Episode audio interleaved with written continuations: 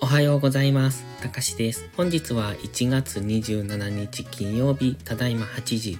18分。それではポンド円のトレードポイントを見ていきましょう。まずは日足からです。昨日の日足は陽線でしたね。その前の日が長い下髭陽線でしたので、そこからの上昇、継続上昇となっております。ただ現在は GMMA の青帯と接触しているところ、そしてストキャスティクスも高値圏というところですので、ここからは上値が重くなると考えられます。そして直近のこの戻り高値ですね、この点線部分 162.332 というところですが、そこが今この下落トレンドの戻り高値になってきますので、もう少し上昇したところは強く上値が意識されるポイントに入ってきます。今日足のストキャスティクスは高値圏にありますので、ここから上昇していくかもしれませんが、一旦はこの過熱感解消のじりじりとした下落を待ちたいところですね。ただまだ日足単位での下落トレンドは終わっておりませんので、もう一段上昇したところから大きく下落するという可能性もありますので、その辺は注意ですね。では4時間足です。4時間足の目線切り替えポイントがここですね。ここちょっと見にくいんですが、白の点線と黄色の点線が交差しております。162.332 というところ。ここが4時間足と日足の目線切り替えポイントになっております。ここを上抜けてくると、4時間、日足ともに目線が上になりますので、このエリオット波動の3波の上昇に弾みがつくと考えられます。ただ現在は1時間足の目線は上に変わってますが、4時間日足は下ですので、この辺付近、先ほどのライン付近まで上昇してきたところでは大きく下落する可能性も考えておきたいですね。今はこのエリオット波動の3波、サードオブサードの今波が進行中なんですが、それが継続して上昇していけるのか、それともこの高値、日足4時間足の目線切り替えポイントの高値である 162.3 付近から深めの押しをつけに行くのかというところです。基本的には4時間足の GMMA が上向いてますし、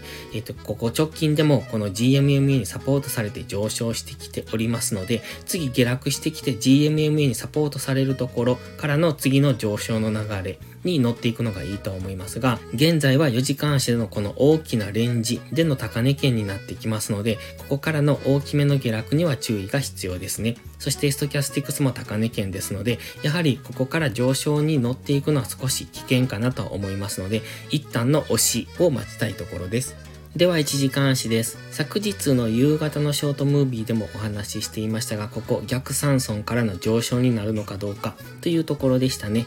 現在はこの逆三尊からの上昇になってきてまして、直近の高値付近まで上昇してきました。ただここでのダブルトップからの下落ということも考えられますので、今この下落がどこで止まるかっていうところを見ていきたいですね。4時間足のストキャスティクスが現在高値圏にありましたので、一旦の調整の下落をしてきそう。その下落がどこで止まるのかというところですね。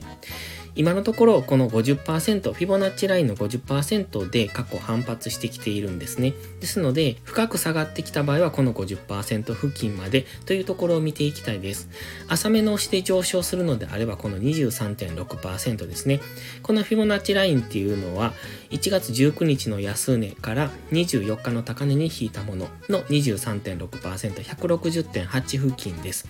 その辺付近まで下落してきたところからの上昇になるのか、もう一段深く入ってくるのであれば、先ほど言いました25日の安値の159円のミドルぐらいまでの深めの押しをつけるのかというところです。1時間足の GMMA は現在収束から上昇に向かってきておりますが、今はレンジとも考えられますので深めの押しをつける可能性ですので、159円のミドルから 161.8 ぐらいまでの間でのレンジと考えてトレードしていくのがいいかもしれませんね。ただしダブルトップからの下落で25日の安値を下抜けるような動きになるのであれば、そこはダブルトップ完成からの大きな下落になってきますので、 157.5 ぐらいまで下げてくる可能性を考えておきたいです。ただしここまで下げてくると次は上値が重くなってきますので、エリオット波動の仮説は崩れたと考えます。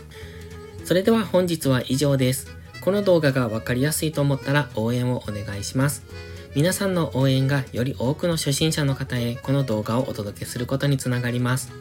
そして最後にお知らせです。YouTube のメンバーシップでは初心者の方が少しでもスキルアップできるような丁寧な解説動画を毎週1本更新しています。トレードでの基礎が学べるメンバーシップにご興味があれば一度お試しください。それから初心者ではないけど安定して勝てないという方はポストプライムでのプライム会員をおすすめしています。こちらは2週間の無料期間がありますので、その期間をご利用いただき、自分に合うかどうかを検証していただくのがいいと思います。まずは行動しないと何も変わりませんので、無料期間を上手にご活用ください。詳細は概要欄にあります。また iPhone や iPad の YouTube アプリにはメンバーシップボタンが表示されない場合がありますので、Safari などのブラウザーから YouTube にログインしてからお申し込みをお願いします。それでは本日も最後までご視聴ありがとうございました。たかしでした。バイバイ。インジケーターの使い方解説ブログを書きました。GMMA、ストキャスティクス、MACD の使い方について詳しく書いてます。まずは一度目を通してみてください。きっとスキルアップのお役に立てると思います。インジケーターは何気なく表示させるのではなく、理解して使いこなすことが大切です。また、インジケーターを使ったエントリー手法のテキスト販売を始めました。こちらは初心者から中級者向けですが、初心者の方向けの初級編もご用意しています。勝つための聖杯なんてありません。だからこそ地味にコツコツとスキルを積み上げていくものです。このテキストはそんな方のお力になれると信じています。せっかく FX を始めたのですから、明るい未来を夢見て頑張りましょう。